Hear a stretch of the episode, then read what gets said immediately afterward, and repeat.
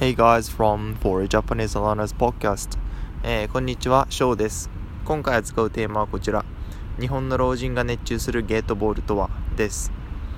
えー日本のきょ、えー日本の文化に興味があって、日本のことに関して詳しい外国人でも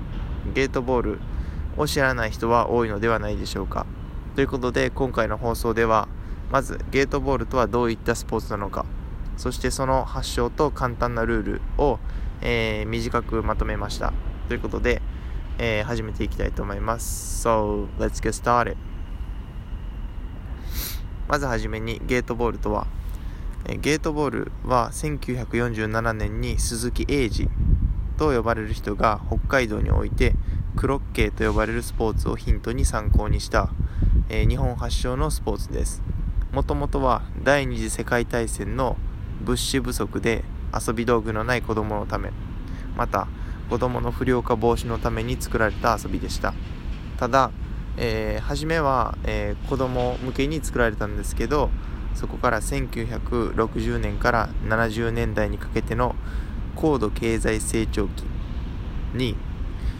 えー高齢者向けのスポーツとして爆発的に流行しました。そして現在では日本だけではなくアジア各国にも普及しています。近年ではゲートボールという名称が老人のスポーツの代名詞的な存在になるまで社会に浸透してしまって、えーいます。実際に僕も、えーやったことがありません、えー見たことがあるだけです。はい。朝さん、えー公園を散歩したりしていると、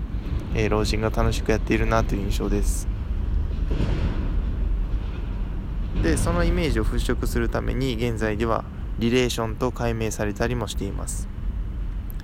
えーそしてそのゲートボールのルールなんですけど形態は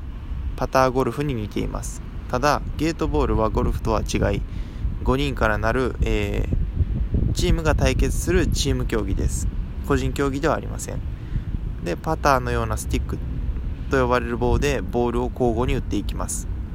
えーフィールドにはカタカナの「コ」の形をしたゲートが3つと杭のような形をしたゴールポールと呼ばれる金具が1つありゲートにボールを通過させると1点が。ゴールポールと呼ばれる金具にボールを当てると2点が入ります、えー30分で点を多く獲得した方が、えー勝ちとされています。また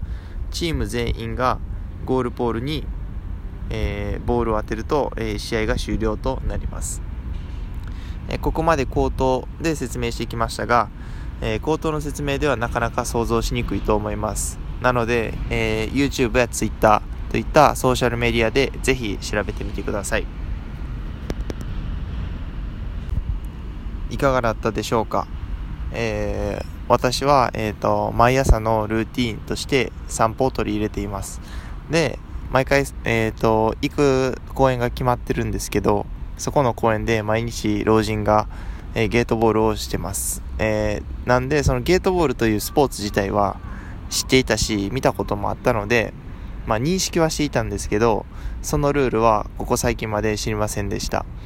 えーなんで、この放送を通じて、えー自分自身も日本の文化をまあ再発見するいい機会が作れたので、まあ非常に良かったかなと思います。えーそれではまた次回お会いしましょう。See you next time. Bye bye.